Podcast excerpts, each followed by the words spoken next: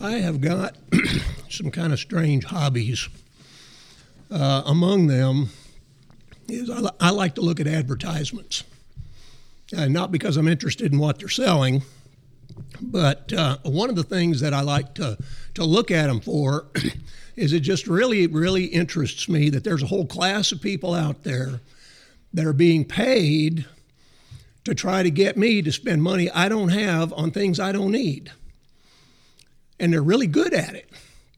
And that's another thing about advertisements. When you look at advertisements, these people know what they're doing. And you can tell a lot about the society in which you live by the way things are advertised, because they will advertise them in the most effective way to try to separate you from your money. Uh, and another one of the things that I like to look at when it comes to advertisements is the fine print. Unfortunately, the fine print keeps getting finer and finer, and it's getting harder and harder for me to see any of it. Uh, but one of the things that you will find in the fine print oftentimes are the disclaimers. Now, disclaimers are things like your mileage may vary, uh, results may vary, these results are not typical, you may experience different results uh, things of that nature. Nature, and uh, what they're doing. Uh, sometimes they're weasel words, or what I like to refer to as weasel words. Weasel words are we're trying to make you think that if you buy this, this is going to happen. It really won't, but don't fuss at us if it doesn't. But a lot of time, really, they're, they're actually giving you some useful information. And what they're doing is they're trying to tell people look, just because you buy this product or just because you do this, you know, we can't guarantee the results. Because if the circumstances change, then the outcome can change. And everybody's unique, everybody's circumstances are different. So, you know, we can tell you that uh, on average, if somebody buys this or does this, this is going to be the outcome but we can't guarantee it for everybody. Circumstances may change, and if circumstances change, then the outcome can change. And uh, it, it's one of those things, I, I am a firm believer that life ought to come with a disclaimer. And that disclaimer is subject to change without notice. That's one of my favorite ones. And, and if anybody doesn't believe that, that life can change without notice, just look back over the last 11 months. You know, I, I was telling somebody earlier, I said, if you had come to me and talked to me a year ago, and you had told me about all of the things that were going to happen this year, I would have laughed at you. That, you know, where are you getting this? How are all these things going to happen? You know, there's no way that all of this is going to happen in this country in one year's time. But if I had had somebody come and tell me that, and if I had laughed at them, they would be coming back now saying, See, I told you so. This has been a strange year. But the thing is, is, is life does that. Life changes. And that can be a bad thing. Uh, psychologists will tell you that one of the things that bothers people the most is a feeling of not being in control. If you feel like you are just at the mercy of impersonal forces, you're at the mercy of what other people are doing, you have no control over it, you don't know what's coming next, that, you know, from day to day things are changing, you don't know what's going to happen, you don't know how to affect it, you don't know how to stop it, you don't know how to start it, you don't know anything about that. You're not in control. And they say that bothers people a lot. And one of the things that that uh, a psychologist will tell you, uh, if you're if you're having a lot of anxiety or something like that, is they'll tell you try to find something that you can control, and start trying to exert a little bit of control in your life, and it, it will help you feel better. But the thing is, is there's there's so many things in this life that we don't have any control over. There are things that happen to us and there's nothing we can do about it. You know, you, you, you think about uh, Proverbs chapter 23 and verse 5. Uh, Solomon said, Will you set your eyes upon that which is not? For riches certainly make themselves wings, they fly away as an eagle toward heaven. And that, that is a real problem for a lot of people because when they start thinking about their own personal worth, uh, if they start thinking about, you know, what am I most known for? You know, what can I take the most pride in? It's how much stuff they've got, their material goods. And that to them really is, is all there is to them. You know, if, if I didn't have all this money, if, if I didn't have all this property, if I didn't have all these things, I wouldn't feel like I was anything at all. I've got to have all of this in order to feel like I'm really an important person. And Solomon said, Why are you going to look at things that way? Because riches, material goods, can take wing like an eagle, and it's gone. I mean, you, you turn around and it's gone, and it's what happened. Where did it go? You know, we have a lot of people in uh, in the country now that are seeing that firsthand. You know, they've had to close down their business for a, a, a fairly long period of time, and if something doesn't change soon, they're not going to have a business to reopen. I heard about a, uh, a, a cafe in uh, Murfreesboro the other day. Had been owned by the same family for 120 years. And they said, We're done. We, we can't survive financially anymore. It was gone. But you know, you have to think about the fact that these things can be gone. They're in, in James chapter 4, beginning in verse 13. Come now, you who say, Today or tomorrow we will go to such and such a city, spend a year there, buy and sell, and make a profit. Whereas you do not know what will happen tomorrow. For what is your life? It's even a vapor that appears for a little time and then vanishes away. Instead, you ought to say, If the Lord wills, we shall live and do this or that. But now you boast in your arrogance. All such boasting is evil. Now, James is not saying that we can't make plans. He's not trying to say that at all. Uh, and he's not saying that we shouldn't plan financially for our future uh, for the future of our children or whatever.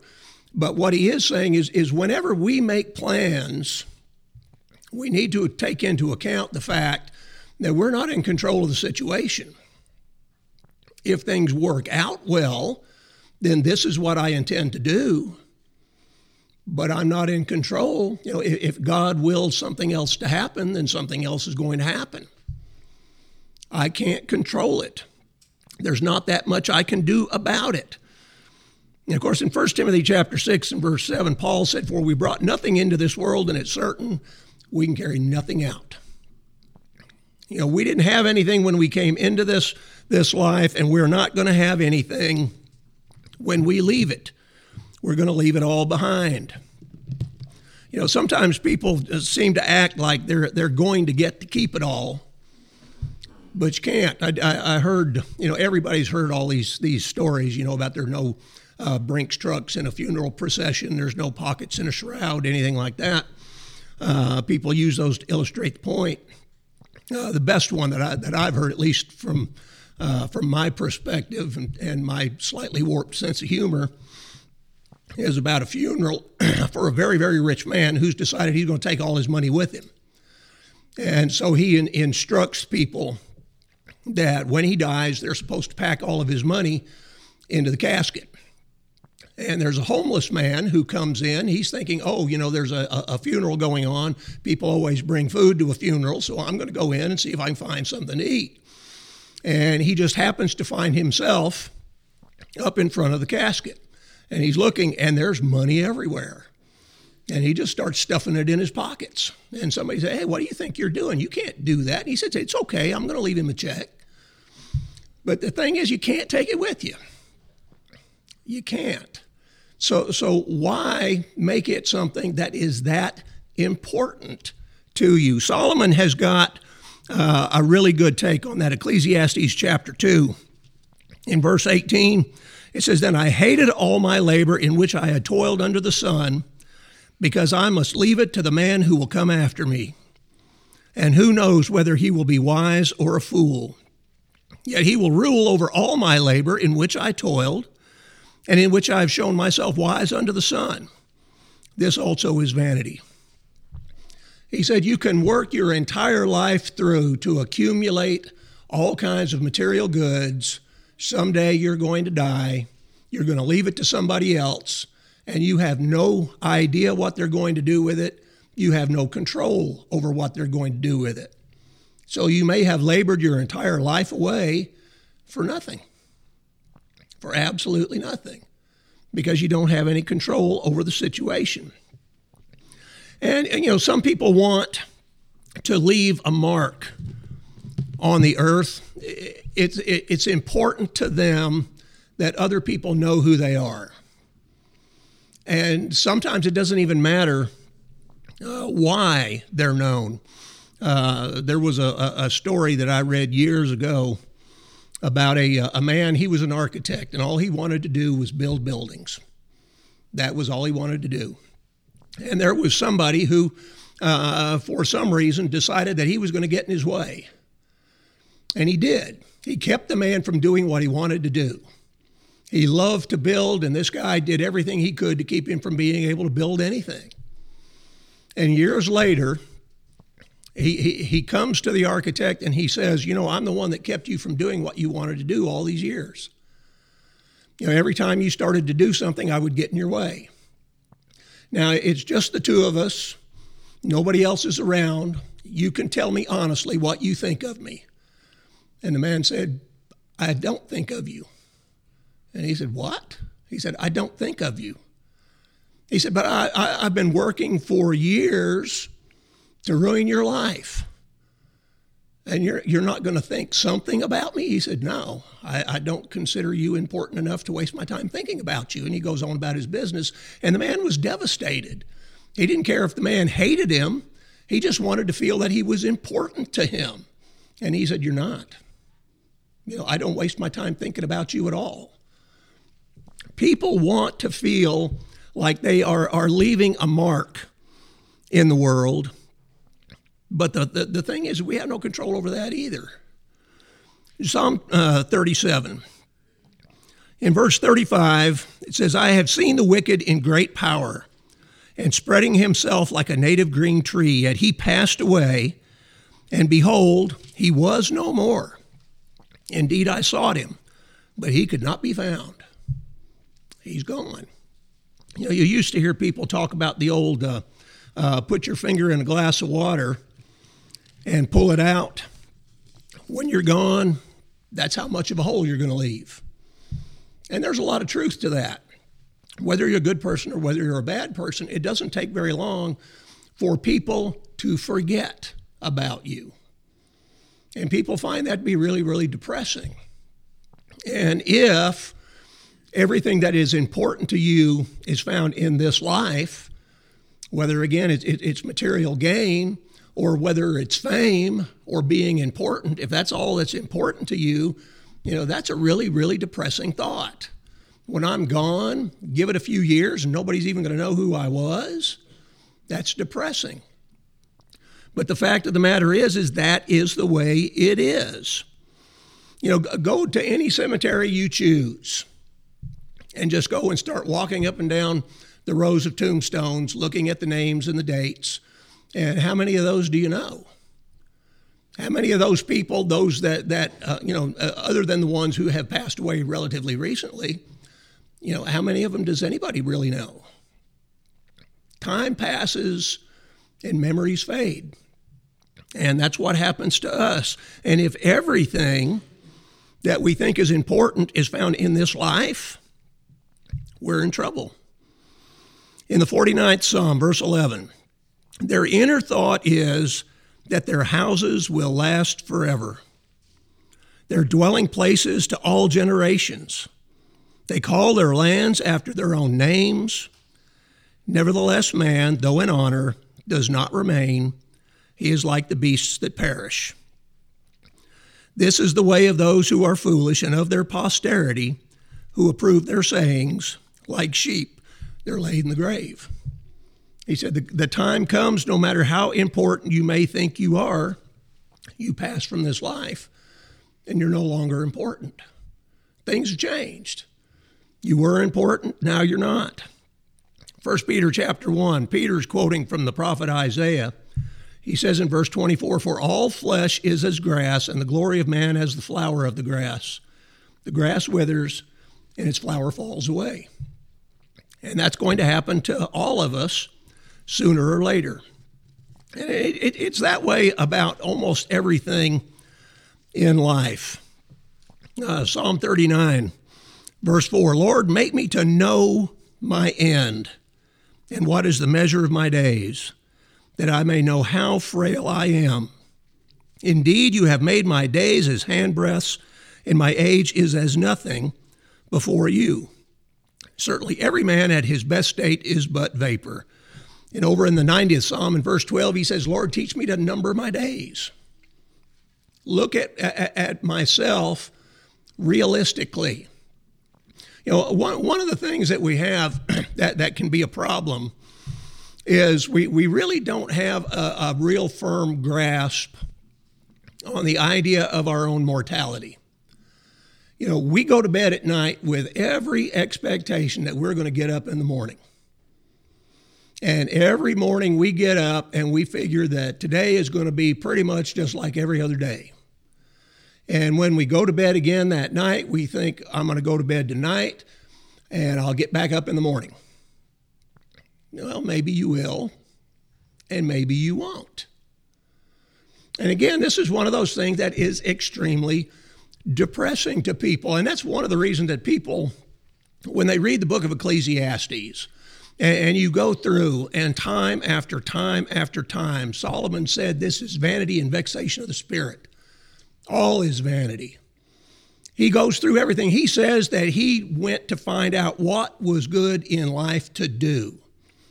And if there was ever a man on the face of this earth that had the resources to do it, it was Solomon. Solomon was rich. I mean, he was a whole nother level of rich. And he was he was the, the king of Israel. And he was the wisest man the world ever saw. He had the money, he had the position, he had the power, and he went to find out what was good in life to do. And he did everything. Anything you can think of, Solomon did it, and Solomon said it's all vanity and vexation of spirit. And, and, and people are depressed by that because they think, well, you know, does that mean that my entire life is useless? That my in, entire life serves no purpose? That there's nothing that I can do in this life that's going to be worth anything? And Solomon says, if you're thinking in material terms, the answer is yes. It doesn't matter how much money you acquire. It doesn't matter how many people in this world know your name. It doesn't matter how much power you have. You're going to die and you're going to leave it all behind. And if that was what you considered to be the, the sum total of your personal worth, then it really wasn't worth anything. But what Solomon does is he goes beyond looking to the material to find out what he's really worth. And of course, at the end, he says, Fear God, keep his commandments. This is man's all. The, the, the King James says this is the whole duty of man.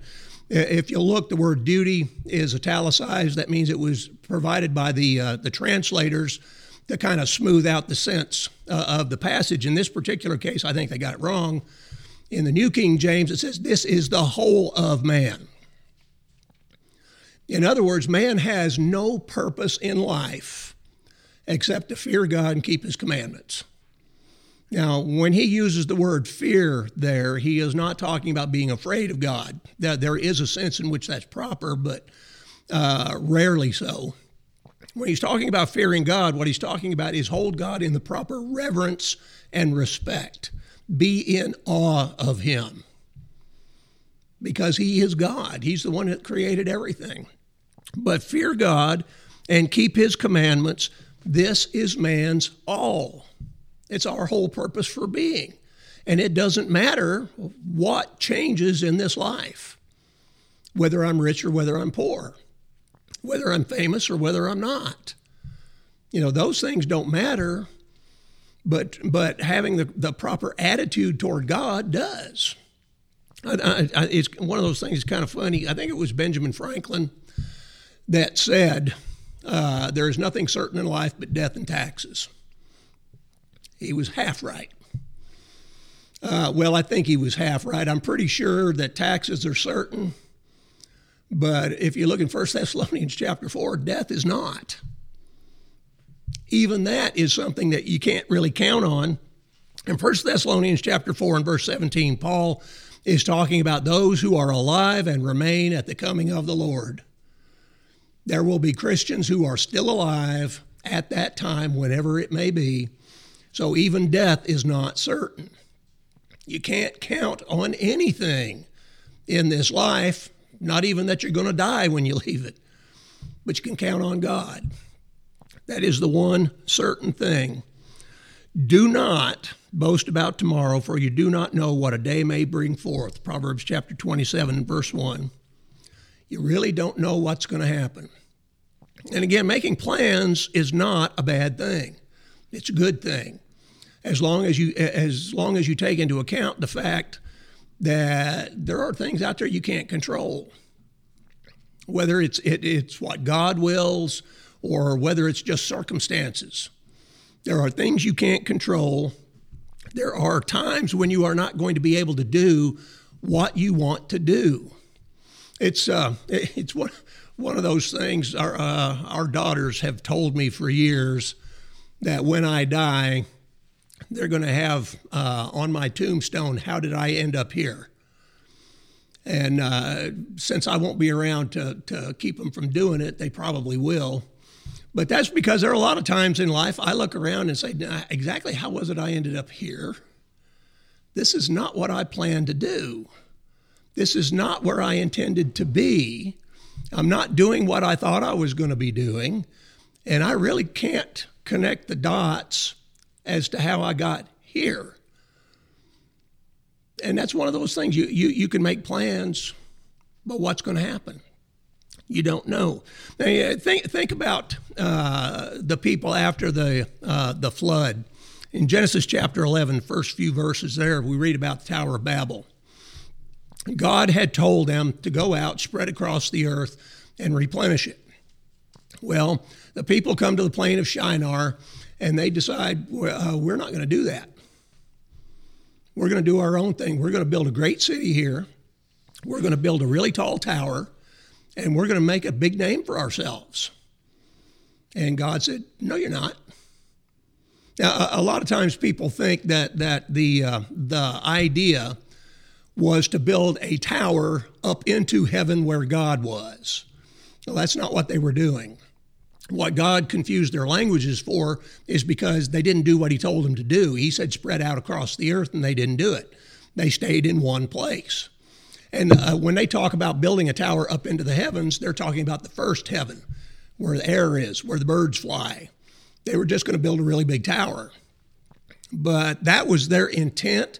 It's what they intended to do. They had every intention of carrying it out. And God said, No, you're not.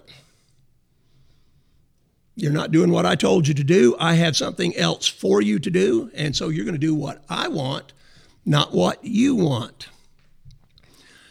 In uh, Proverbs chapter 21, in verse 1, it says, The king's heart is in the hand of the Lord.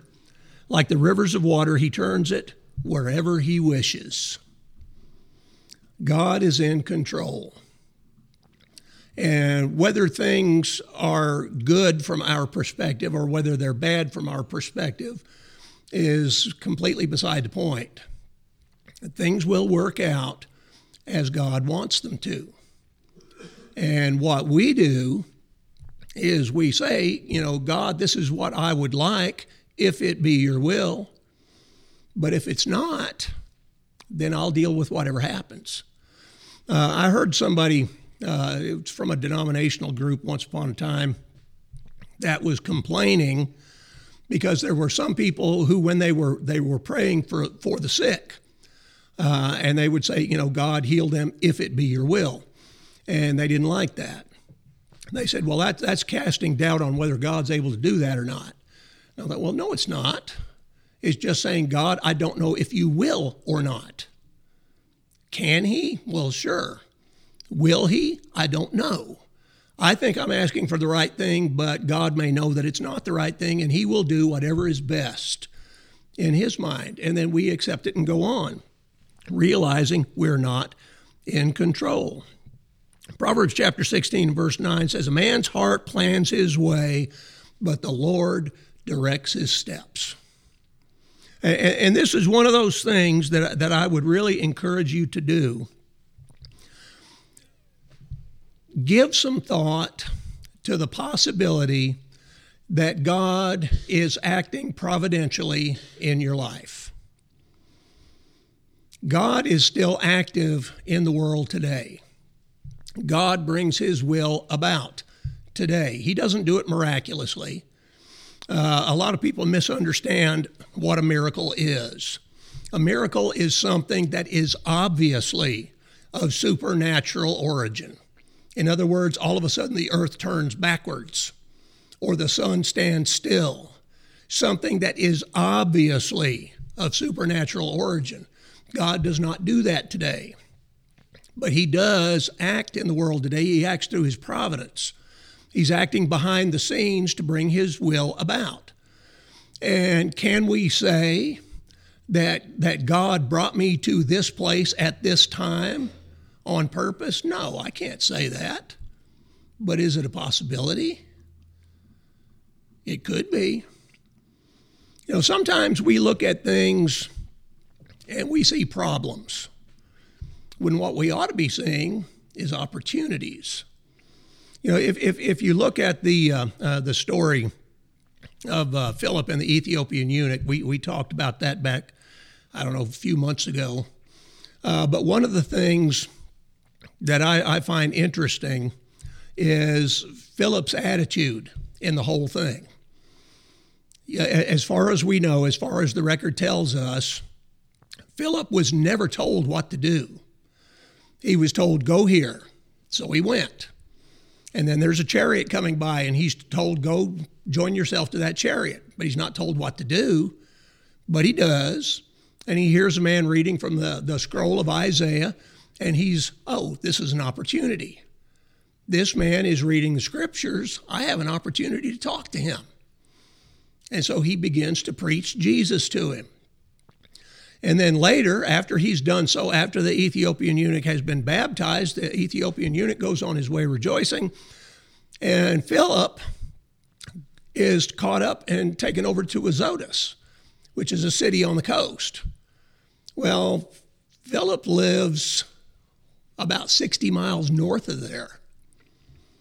You know, and a lot of us would say, well, why didn't, if you were going to take me all the way over to Azotus, why didn't you just take me home? You know, am I going to have to walk all the way? Philip didn't do that either. Philip said, oh, I have to pass through all of these cities on my way home. And he preached in all the cities. He looked at what some people would have thought was a problem. He decided it was an opportunity I get a chance to preach to these people. And he did. So sometimes when we find ourselves in some strange situations, look at it as an opportunity. Is it? Don't really know. It could be. Perhaps it is, perhaps it's not. But take it as, as a possible opportunity. You know, we uh, we have too much of the idea that that life is a certain way and that's the only way it can be and it's going to be tomorrow just like it was today. Life is subject to change without notice. And that's not always a bad thing. When life changes, look for opportunities. Maybe that's why the change came about. Maybe you have exhausted all of the opportunities you had, and God's just given you some more. So when life changes, look for the opportunities. And remember that if, if we start looking at the physical as being the thing that's most important to us, wealth, the fame, whatever it may be in this life, we're going to be sadly disappointed when this life is over. And it can be taken away from you anytime in this life. So don't put too much importance on it. You know, think about the things that are most important. Fear God, keep his commandments, for this is the whole of man. It's our whole purpose for being here. It may be that there's someone here this evening that needs to respond to the Lord's invitation. If you're here and you're not a Christian, you've been given another opportunity to be obedient to the gospel of Christ. You don't have any guarantee that you'll ever have another one. You could come forward confessing your faith in Jesus as the Son of God, and you could be baptized to have your sins washed away. Or it might be that you're an erring child of God. You've done something that has separated you from God and you need to, to make things right. You can go to God in prayer, confess the sin to Him from a repentant heart, and ask Him to forgive you. And He's promised to do that. If your sin is public in nature, then your repentance should be public as well, so that you'll not bring shame and reproach upon the church. Or it might be that there's someone here who just needs the prayers of those that are gathered here. If that be the case, would you come forward and make your needs known while together we stand and sing?